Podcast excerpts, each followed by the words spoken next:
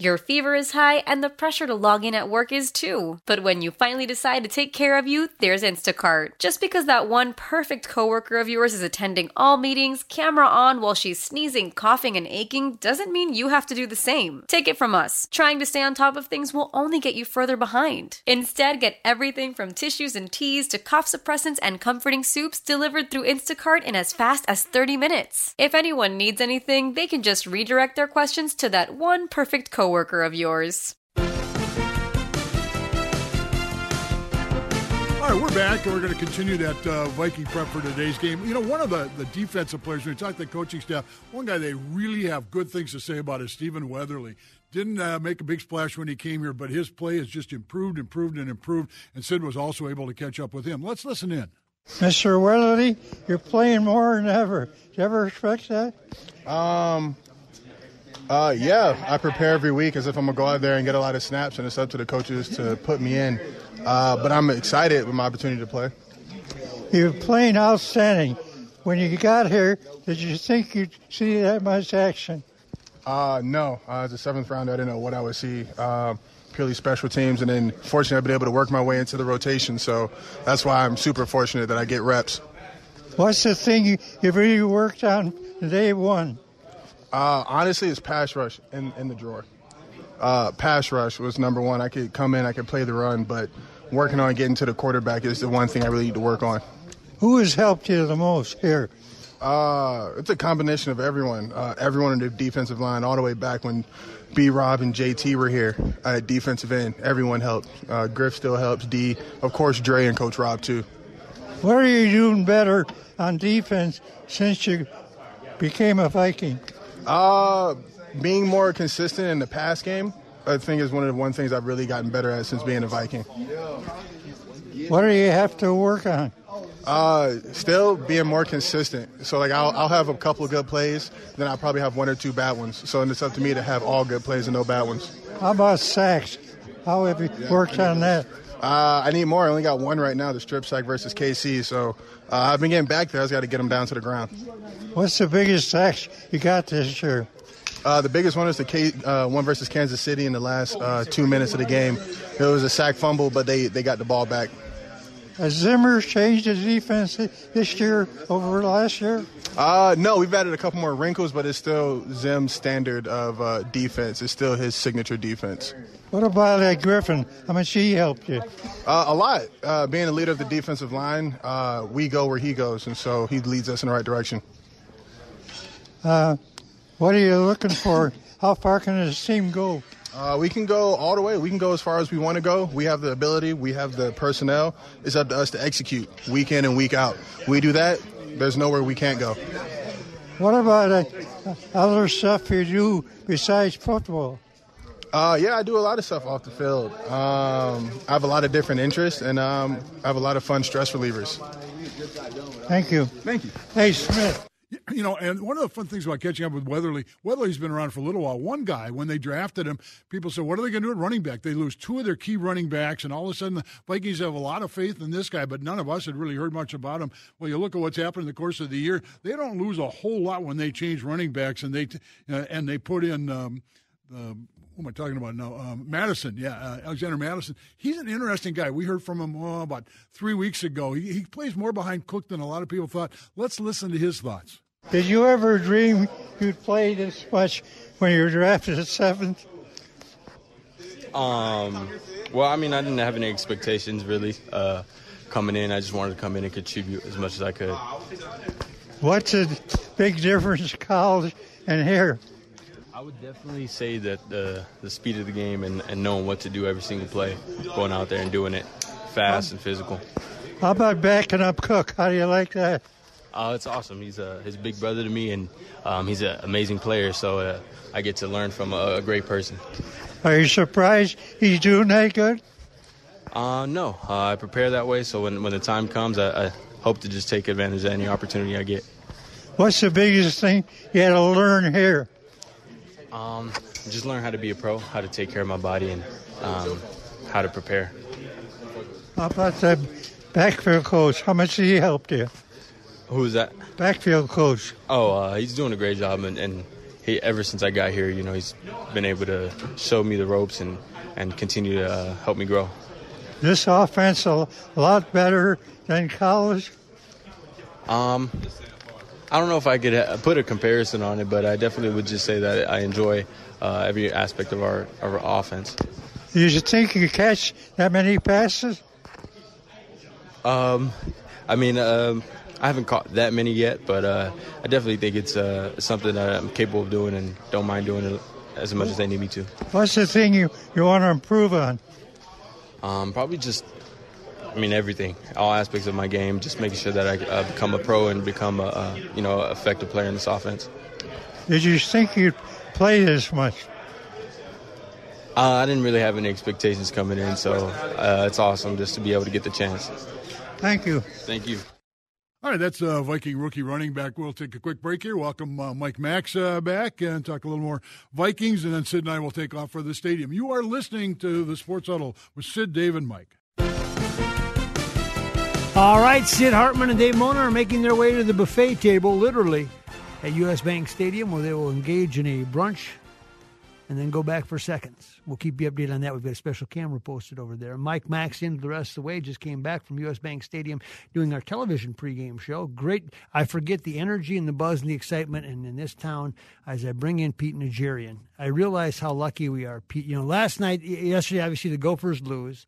And I went to the Timberwolves and the Houston Rockets, and everybody's engaged in watching James Harden. Then you get up today and you focus on the Vikings and the Denver Broncos. And and it's never lost on me to, to how thankful I am to live in a market like this, where before we dive into Gophers and Vikings, we are so lucky to have the number of sports and the number of things that capture our interest every day. You know, we really are, Maxie. It's, it's unbelievable, the sports town that Minnesota has become. And, you know, the combination of the N B A and some of the crossover time frames with hockey and basketball, yeah. And we still got college and N F L football and obviously the high school football as well. So yeah. it, it's it's exciting to be in Minnesota right now. It really is. And even, you know, let's let's even talk about the M I A C. That, yep. That's been pretty exciting. That's been great. Well, so. Yeah. And, yeah. Our, and our mutual good friend Dan O'Brien won a big game for Saint Thomas Academy yesterday as the head coach. They're going to the Prep Bowl. That should be really, really great. And Ricky Foggy as his With Foggy coach. as his quarterback yeah. coach, yeah. So there's always some tie-ins here, but it, it really is exciting. And you're right, Maxie. I mean, the idea that you could literally in the same night be in Saint Paul, then go back over to Minneapolis, watch the Gophers on T V, the Vikings the next day. I, it's really pretty exciting time to be a, a person living in the state of Minnesota if you love sports. All right, P J was on earlier. Glenn Mason was on earlier. Let's get your take. You watched it yesterday. You played at Kinnick Stadium before. Mm-hmm. Uh, the first half, Iowa, uh, you know, I, I sensed and listened to Ferentz during the week that this was a hungry team. Uh, but I didn't think they could execute offensively well enough to, to, to make anything happen. And they were significant in the way they used their freshman running back and what they did to a Gopher defense that, that maybe did lack a little bit of energy. Yeah, yeah. It, it, well, it certainly seems like we thought the kickoff was at four o'clock, not three yeah, o'clock. Exactly, that, that yeah, exactly. That was a big problem. But Tyler Goodson really played well. You, you mentioned the running back position, averaging seven yards a carry against our defense.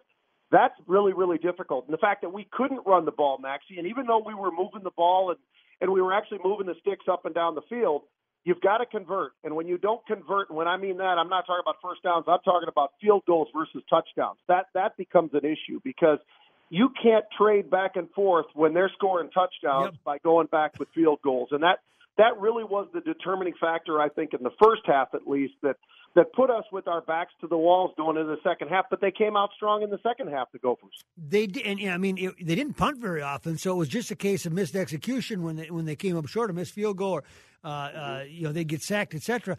Uh, but, you know, they, they made a, a concerted effort that they were going to throw the football and, and, and throw first, run second. Did you like yep. that? Is, is that what happens is every week a coordinator goes back and he says, okay, here's their strengths, here's our strengths, here's what we should do? Well, my, my disappointment would be this. Um, I, I, I realize how great their defense is, and they they are. And let's be honest, I think their defensive line manhandled our offensive line throughout yeah. the afternoon because they not only stopped the running game, but they were getting in on, on Tanner Morgan, who, who was outstanding. He was spectacular, I thought. I, yeah. I thought that he played with a lot of great uh, confidence and great pocket presence, and he, he moved around a little bit, but you know, he had a couple of balls knocked down early in the first half, and I think a lot of that has to do with the penetration that that defense, that front seven, it wasn't just the front defensive line. Their linebackers were extremely active and played a, you know, a huge critical role in why they had so much success, I think, particularly in the first half. But I don't think you ever give up on the running game. I know that sounds crazy, and a lot of fans say, why, why are you giving – my mother used to say that to me. Why are we running the ball when everybody knows you're going to run the ball and you only get two and a half, three yards? But you have to run the football a little bit more. And the fact that Rodney Smith only carried the ball fourteen times, I think that's a problem. Uh, you, you can't give up on that because that leads you into a much more effective play action. It gives you a little, a few more options.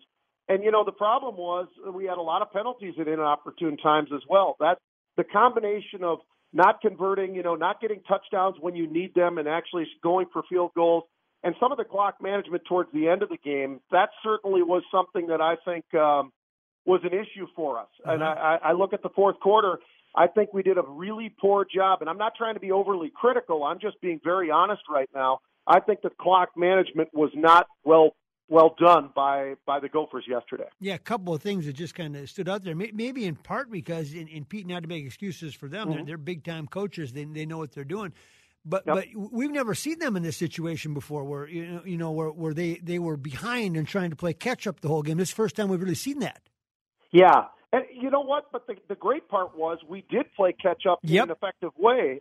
But the negative side of that, the flip side maybe, is because of that clock management. And I'm talking about literally about the last eight or ten minutes of the fourth quarter. I don't think we did a good enough job there. We, we we were behind the eight ball. We had to make some plays. We had to move the ball up and down the field.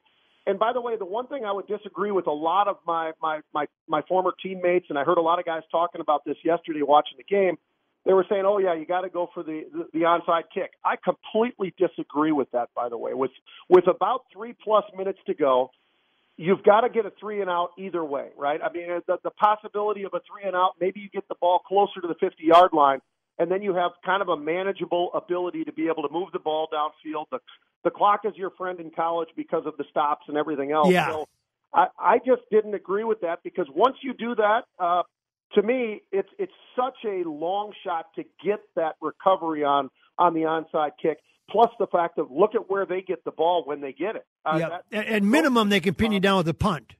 Right, yeah. right. Which, you know, you look you look at where we, we ended up when we finally got the ball back, and, and you know, that unfortunately is, is part of the story. But that's just opinion. Everybody's got their opinions. It's easy as a Monday, Monday morning or a Sunday morning quarterback. But but that's what I saw yesterday was I that, the clock management towards the end and the the decision for the onside kick. And, and, and I'm sure people could tell me, you know, Pete, you're crazy. That's not the the way you do it. But the way I looked at it was you got to get a three and out. I know we wasted a timeout, so it's going to be a little tougher. But if you get a three and out, you're getting the ball somewhere close to the fifty-yard line, and it's giving you an opportunity, a better opportunity, I think.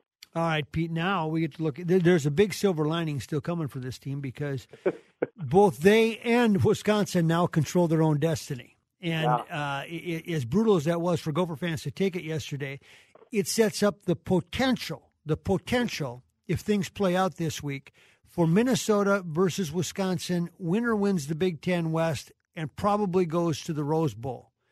Mm-hmm. If you think Penn State was big, um, now, now, now, you know, Minnesota, it doesn't even matter if Minnesota beats Northwestern because they, they'd still uh, uh, be able to beat Wisconsin and win. It matters if Wisconsin beats Purdue. Let's start there. Uh, do you see yeah. any reason to believe Purdue can beat Wisconsin?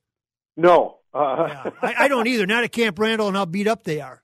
Right, and and, and I'll tell you what, the, Jonathan Taylor is the best running back in football. Uh, mm-hmm. People, everybody's got opinions there too, but I'm, my opinion is he's he's he's leaps and bounds in front of everybody else. He's that good of a football player. Nebraska, by the way, played a pretty good game yesterday against Wisconsin. Wisconsin got a couple of big plays. They had the kickoff return for a touchdown, but it's an eight and two football team, Maxie, and and and they sure look good. And I. I don't see where Purdue's going to have much an opportunity uh, against a team like Wisconsin. I just think that I think Wisconsin looks like they're rolling. They still have the same issues they always have had and always will have quarterback. But with Jonathan Taylor, uh, that's a pretty effective offense. And so let's just uh, leap ahead because we're allowed to do that. Uh, uh, you get Minnesota against Wisconsin. You get Wisconsin upset because last year Minnesota took the axe back. You're playing with, the stakes have never been bigger in terms of, they, they did play five years ago, by the way, uh, for the Big Ten West title. People forget this. Minnesota went to Wisconsin and played them in the final game of the season, and the winner won the Big Ten West. And Wisconsin beat him. David Cobb was injured and trying to come back from a hamstring. And then they went and got annihilated by Ohio State that year. Uh, Wisconsin did. So they have played that game before. Uh, the difference this time being, I think everybody assumes that, you know, there, there could be uh, national playoff implications if you can make the Big Ten championship game or at minimum a Rose Bowl. So it gets even bigger and bigger. If you're, if you're Wisconsin and, and you're playing Minnesota and you've seen what you've seen, Can, can you do that? Can you can you take uh, Jonathan Taylor and run him right and left? You know, our defense showed a little bit of weakness yesterday with the running game, uh, the Big Ten running game with, with Goodson, a freshman who who doesn't even compare to a Jonathan Taylor. I think if uh, we will, we'll, and, it, and it's something that can be accomplished because I think you can stack the box. If I'm the if I'm the, the defensive coordinator for the University of Minnesota, I'm going to challenge them to throw the football, and I'm going to do everything I can to get an aggressive front seven, actually maybe even eight guys in the box, and say, you know what, if you want to throw the ball, great, because we got a pretty decent secondary, although they got lit up a little bit yesterday, you know, at, at, at certain times, and that was a little bit of an issue as well because they had, that first quarter, Uh, it looked like Iowa had the upper hand in terms of throwing the ball on, on our secondary. Yes. And then we got we got a little bit more comfortable as the game went on and played much, much better in the second half in terms of the secondary. But I'm not so worried about Wisconsin throwing the ball. I think you've got to put eight in the box and say, look,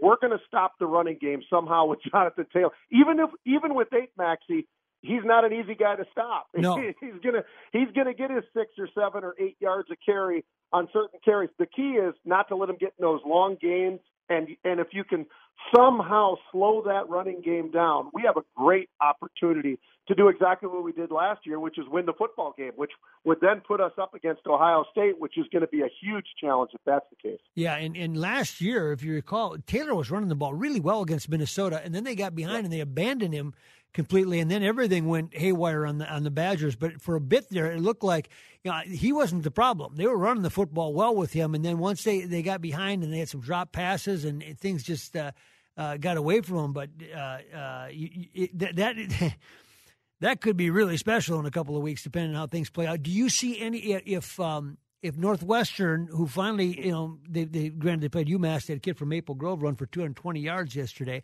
Yeah. Uh, if Tanner Morgan, say, doesn't play, does does that leave them vulnerable at all to Northwestern? You know, I think the key really is this. I think we can run the football, and we should run the football more often than we did this past weekend. I, I, I still think that was part of the problem with the game. And, and, and, and, yes, Tanner Morgan would be missed. Those three receivers can make another quarterback look pretty good, though, yes. Actually, I think. And, and the other side of it is this is a team, Northwestern, who's thrown a lot of interceptions. And if, if we play well on defense and are able to stop the running game, and, and let's be honest, UMass is not a Big Ten football team. No. And, and Northwestern, they're not good in their conference even, yeah. No, they're not very good.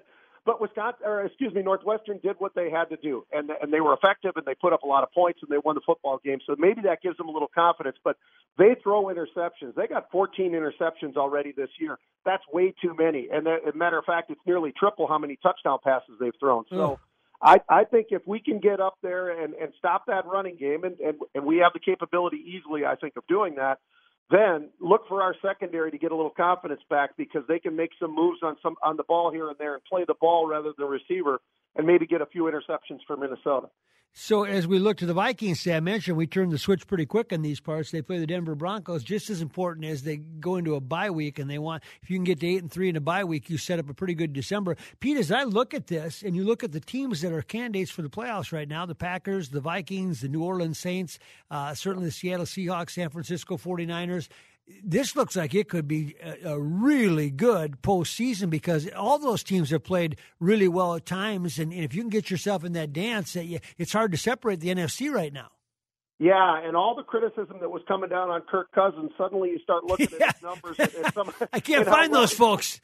Right, yeah, they got, they've been silenced pretty well so far. I mean, the reality is, Denver, by the way, I think this is going to – let's hope this isn't a trap game for us, Maxie, because – They, they started off the season terrible, and that's why their record looks so bad. But the last couple of weeks, they've looked a little bit better. Now, Kansas City blew them out, but Kansas City pretty much can blow out almost anybody at, at a given time with, with Mahomes playing and all the rest of it. But the reality is Denver's gotten a little bit better over the last couple of weeks, and it, it it's a dangerous time to be playing against them, especially – what do we have, six or seven different players that are not going to be suited up for the game? Both are safeties. This is this is going to be an interesting game potentially if uh, if if some of that really shows up against a Denver team that's been improving. Yeah, and if you can get away with a win here with two weeks before you play again, you've really done it right because you can rest Linval, Joseph, and Adam Thielen some more.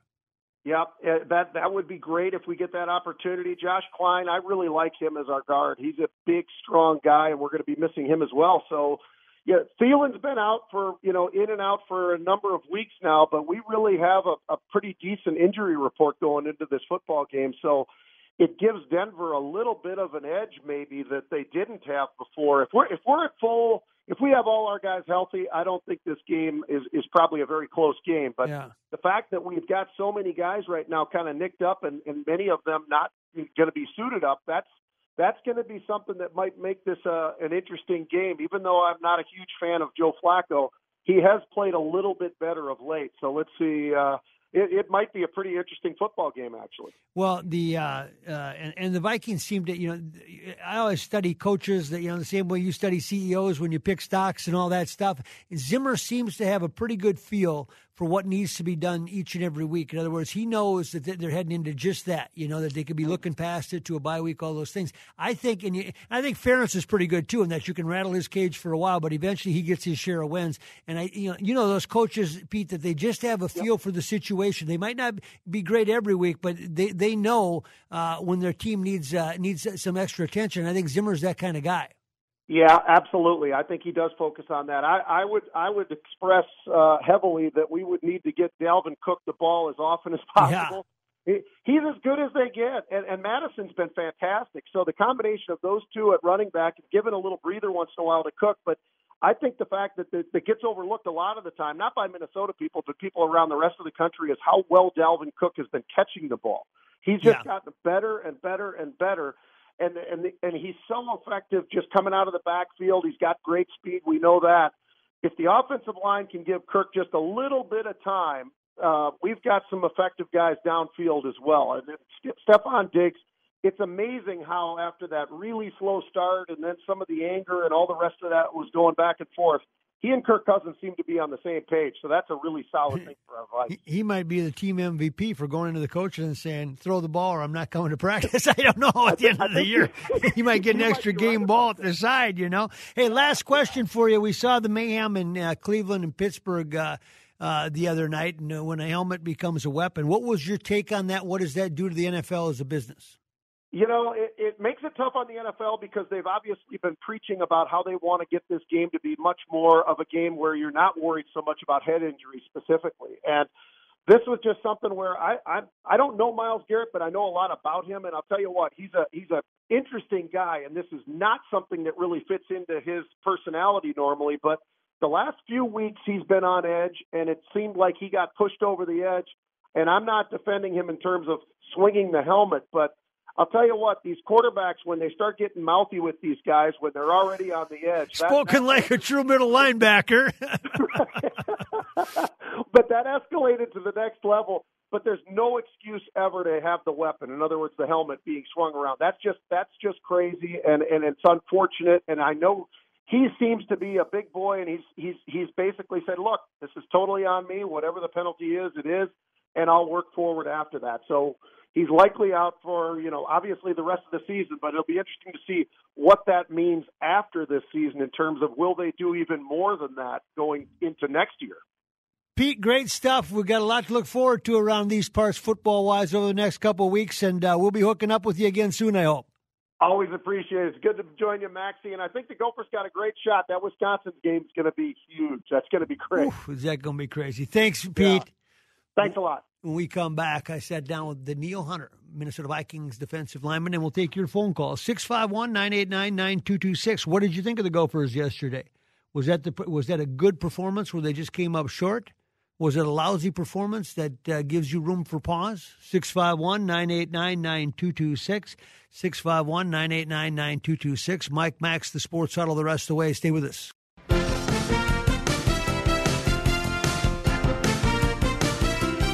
Welcome back, Sports Huddle. Sid Hartman has just elbowed Dave Mona in an attempt to get the last waffle at the brunch buffet at U S. Bank Stadium. Dave is just, whoa. Okay. They'll be okay, but it's just it's moments like that where you get, luckily Dave can handle that stuff and uh, keep his temper in check, not like Miles Garrett.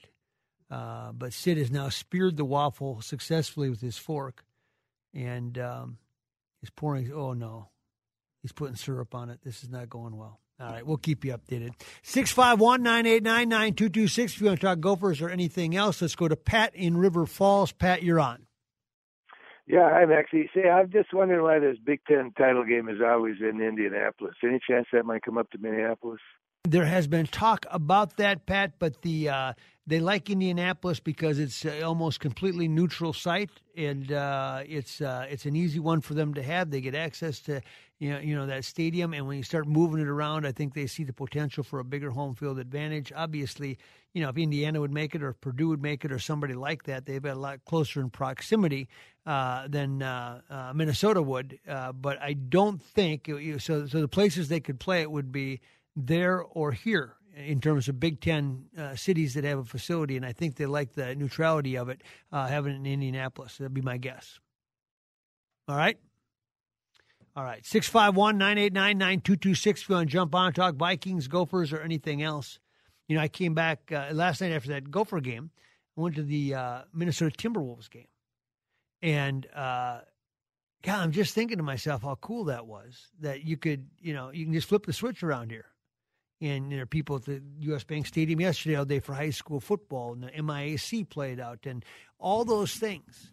Uh, but I went out, and, and all of a sudden, you're completely engaged in, can the Minnesota Timberwolves stop James Harden? They can't.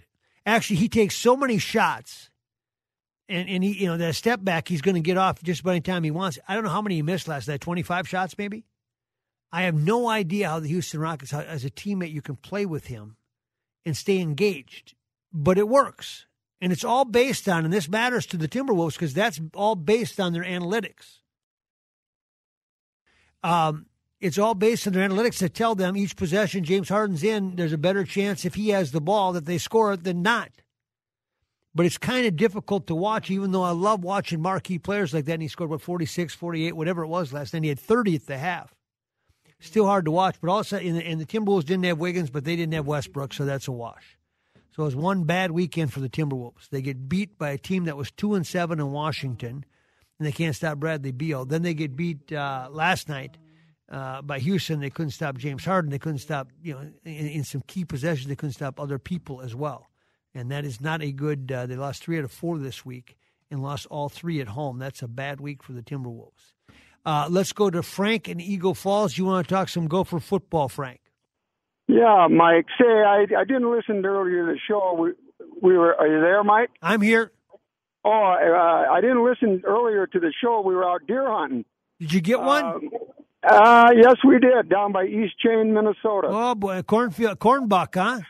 Oh, yeah. Well, and there's a buck right now crossing the road on, on one sixty-nine down by Vernon Center. Uh, if you're deer hunter out there, you heard this. This is by Vernon Center, one sixty-nine. A buck just crossed the road. So if you're in that vicinity, deer hunters, you have a question, though, Frank. The question was this. Uh, my son's a defensive back coach in high school, but we thought the Gophers secondary was playing a soft zone in that first half. They made the adjustment at the second half. They did some blitzing, and they were playing man-to-man with such a very good secondary. I'll hang up and listen to your thoughts. I don't know if it was intentionally a soft zone or if it was just the way the defensive backs were playing it. Uh, I don't know that intentionally um, th- they were trying to go soft on them because you knew that um, uh, Iowa was going to try to throw the football. Now, they unveiled uh, this freshman running back who was outstanding. He had ninety yards in the first half. But I got to tell you, they're a frustrating team to watch, too, because, uh, you, you know, they they had put up the twenty and made it look easy against the Gophers. And then it became, once the Gophers counterpunched in the second half, and came up with some different defensive schemes. Uh, Iowa didn't seem to have much of an answer except to make some really good catches. You know, that that was kind of their offense. But they also played to the stakes. And what I mean by that is they're not looking to score a touchdown. They're looking to get the ball just to the stakes and get the first down. And so you wonder why Iowa always plays these close games. They don't take many shots. They, generally speaking, all their patterns, when it's third down, third and five, third and six, how many times do they run something? They're always trying to get just to the first down marker, and that's the way they play football. But they didn't have a lot of answers to the Gopher defense in the second half, and I thought the Gopher wide receivers were outstanding yesterday. Uh, they had a couple of drops, but they, they put on a show, too. And and to have the confidence to throw the ball to the fifty-yard line when you're at your own five, there are some things out of there that you said that, you know, they, they made a statement that they weren't going to be scared of anyone. six five one, nine eight nine, nine two two six. If you want to join us, Mike Max in on the Sports Huddle. Sid and Dave have departed there at the Viking Stadium where I came from. Uh, I said it's a bad sign. We did our, our television out there today, the pregame show. And I said it's a bad sign when all, see, all the Denver Broncos come walking into the stadium this morning. And I'm standing right by them, and they come walking down across the field, and, and they're walking into the locker room. They're all in their street clothes. They just got off the bus. And I said, the only one I think that I recognize there is John Elway. That's not a good sign. Now, Von Miller I probably missed when he was coming through, but they, they don't have the marquee names that they've had in the past. And uh, Eric Decker's in town this week. He was a very good uh, Denver Bronco. And, of course, Peyton Manning for a few years there, and Von Miller's uh, poster child for uh, uh, everybody that plays defense. But the Minnesota Vikings have a pretty good defensive end as well by the name of Danielle Hunter. He can flat-out play. I engaged him in a conversation this week about the Vikings and a little bit about high school football. They knew it was nothing like a Friday at uh, Winter or T C O because uh, the work's done, and now you figure out uh, how to get there on Sunday, et cetera. Do, do you love this time of the week when you get to the end of it and you know the hay's in the barn, and now you just worry about a game? Yeah, it's uh, it's the best part of the week. You know, you got, you got all the, the the studying done and the game planning done, so. The only thing that's left is just get your body right and then prepare yourself for Sunday. I was just watching the high school football playoffs at the U S Bank Stadium. What was your high school experience like? Did you play defensive line? What, what did you play? I played defensive end, and I played tight end also. And speaking of playoffs, we didn't actually make the playoffs until my last year of high school. So that Come was, on. That was that was something that's pretty exciting. So I know it's pretty exciting for all the high schoolers going on right now. So did, did they throw the ball to you a lot as a tight end? Uh, every now and then, but it was pretty cool. And it was there that you developed a love for football and defensive line play? Uh, I've been playing defensive line since I was little, so that's something that I like. How do you like this team right now? You guys uh, you got Denver, you've been playing well, you've been playing well as a defense. How does it feel in here right now? Uh, it's, a, it's, it's a good group. You know, everybody has that, that mindset and mentality that they, they're ready to go out there and, and do their job. And everybody's focused, from the players to the coaches and some of the staff members. You know, everybody's just ready to go and um, go compete. The fact defense has played together so long means what in terms of not even the way you communicate on the field? Well, it means a lot, you know. We we hang out on and off the field, and it's a good brotherhood, and we just know how each other play uh, as a defense. Um, we know that if we get into certain situations, we know who, who's who's more likely to make the play than, than other players, so it helps us a lot. Danielle Hunter. Uh, Minnesota Vikings about uh, twelve minutes away from kicking off with the Denver Broncos. Let's take one phone call quick before the break. Can we go to Brian in Saint Paul? Brian. Yeah, just an idea for onside kicks. Instead of having the kicker do it, have a linebacker or a fast guy put the ball horizontally on the tee and kick the edge of it, and then it'll go along the ground like a propeller. Uh-huh. Be much more unpredictable, plus you'd have a less wimpy guy than the kicker going after it. Never thought about it. You know, I've heard a lot of theories, and I, I was about to say, what, what's this ridiculous theory going to be? But that'd be kind of fun to see in practice, to see how that played out, to see if a guy could do it. You'd have to be able to kick it ten yards, and you have to be precise if you kick the edge of the ball. Uh, but w- you would get some strange bounces, and what you're saying is his momentum and his speed would carry him in the direction of the ball, and he'd just keep running. And if a kicker does that, it doesn't matter because they're going to knock him down anyway. Yep. Good point, Brian. six five one, nine eight nine, nine two two six. Mike Maxson, Dave Mona, and Sid Hartman at the uh, stadium. Oh, Dave is conceded. You know, and Sid just sold it. Oh, my gosh. I mean, I shouldn't even report this. Sid, uh, Dave looked the other way, and he, he stole one of his uh, sausage patties. Take a break. Come back. A couple more phone calls. six five one, nine eight nine, nine two two six. You're listening to Sports Huddle. Welcome back, Sports Huddle. Mike Max in the rest of the way. Fourth quarter of this show. Let's go to Scott in Eden Prairie. If you want to join us, six five one, nine eight nine nine, two two six. Scott, you're on. Sure. Uh, Mike, thanks for taking the call. Long time season ticket holder. Uh, my, my main c- complaint was on P J Fleck and the defensive coordinator. They know Stanley is not a mobile quarterback, but if you give him, like they gave him, no pressure whatsoever in the first half, I don't think he ever got touched. And, and, And, and and twenty points, basically, but all the drives they made. So now we're behind the eight ball. And the second thing is this. Two, on the two-yard line with four seconds to go, I heard P J say, well, I got to get something. I, I got to get something. I love P J Fleck. Don't get me wrong. And I said, when they had when they had Green there with a, with an option to give it to, to uh, Smith, they hardly ever get stopped there. Anyway, I just think it was it was the worst coaching I've seen this year on this staff. And and uh, Lou Holtz had the best line. He says, "My job as a coach is to put my team in a position to win." Well, they didn't do that in the first half. Anyway, I got it off my chest. Thanks for taking the call. Thanks, Scott. We saw for the first time, though, where people put them under a microscope as a coaching staff. They've had the lead in most cases. Had they lost to Penn State on the final drive like that, I'm sure it would have been questioned just as much as it was yesterday. But I think more than anything is people put a microscope on them because they're watching this team now, and they not, they don't critique. They didn't critique them Uh, the same way when they were playing Purdue and everything else, not just because they won, but because uh, they weren't watching as closely as they are now. So you're going to see a lot more criticism for the Gopher staff when they come off a loss because people are now watching this team a lot more closely. I don't think they're making many more decisions philosophically that are different than uh, when they won the first nine. Let's go to Jeff in Glenwood. Jeff, you're on. Yeah, I want to talk Twins. I got some few comments. When are they going to sign a couple more or sign a couple uh, free agent starting pitchers? Well, they uh, got Odorizzi to come with. back. That's pretty significant start. Yeah, yeah. I know they've been talking with uh, Zach Wheeler from the Mets, and then uh, I hear once in a while, or I see on my phone once in a while that, you know, some people entertain the thought that they should trade Rosario. Uh, I, didn't, I think that would be the worst mistake they could make, you know, even thinking about it. But I'll hang up and listen and keep doing a great job, you guys. Thanks, Jeff. Let, let, let me just throw this out, though. The difference between fan talk and, and real talk. People say, trade Eddie Rosario for a top-line starting pitcher. My answer to that is, okay, tell me who it is. Who's the pitcher that somebody's going to give up for Eddie Rosario? Who? Give me the front-line pitcher that another team said they will give up for Eddie Rosario. Well, the fans have no idea if any team out there. It, it, it, maybe the best you can get for him is a number three because of the way they value pitching versus they value a left fielder.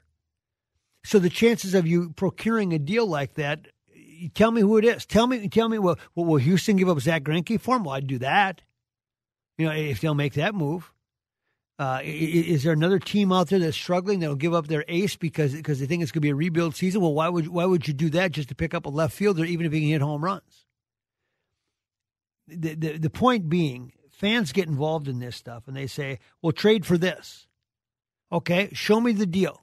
Show it to me on paper. Who is it that's willing to give up a great pitcher for Eddie Rosario? And then we can have the debate. We don't know if anybody out there, any team out there, is willing to part with a really good starting pitcher for Eddie Rosario. We can make things up like that. We can say, well, that's what they should do. But there's no one out there that knows whether or not Eddie Rosario would merit a top-line starting pitcher on the back. Well, oh, my gosh. Sid is going now for the lemonade, and he wants them to open up the ice cream stand that is supposed to. You're not supposed to get to the ice cream until halftime, and he is demanding they open up the ice cream stand right now uh, out at U S Bank Stadium uh, in the media. Oh, boy. All right. Um, I'll let him tell you how that turns out tomorrow. I, I'm That's it. I'm not going to talk about it anymore. Not the chocolate syrup, Sid. You've been listening to the Sports Huddle. Thanks for listening. Rashini's coming up next on W C C O. Celebrate and save at Ashley's Anniversary Sale. With Hot Buys, your choice of colors starting at just three ninety-nine. Ashley Sleep mattresses starting at two fifty. Plus, receive a free adjustable base with select mattress purchases. And shop top mattress brands like Stearns and Foster, Tempur-Pedic, Purple, and Beautyrest Black with sixty-month special financing only at Ashley. Subject to credit approval. No minimum purchase required. Minimum monthly payment, down payment, tax, and delivery may be required. See store for details.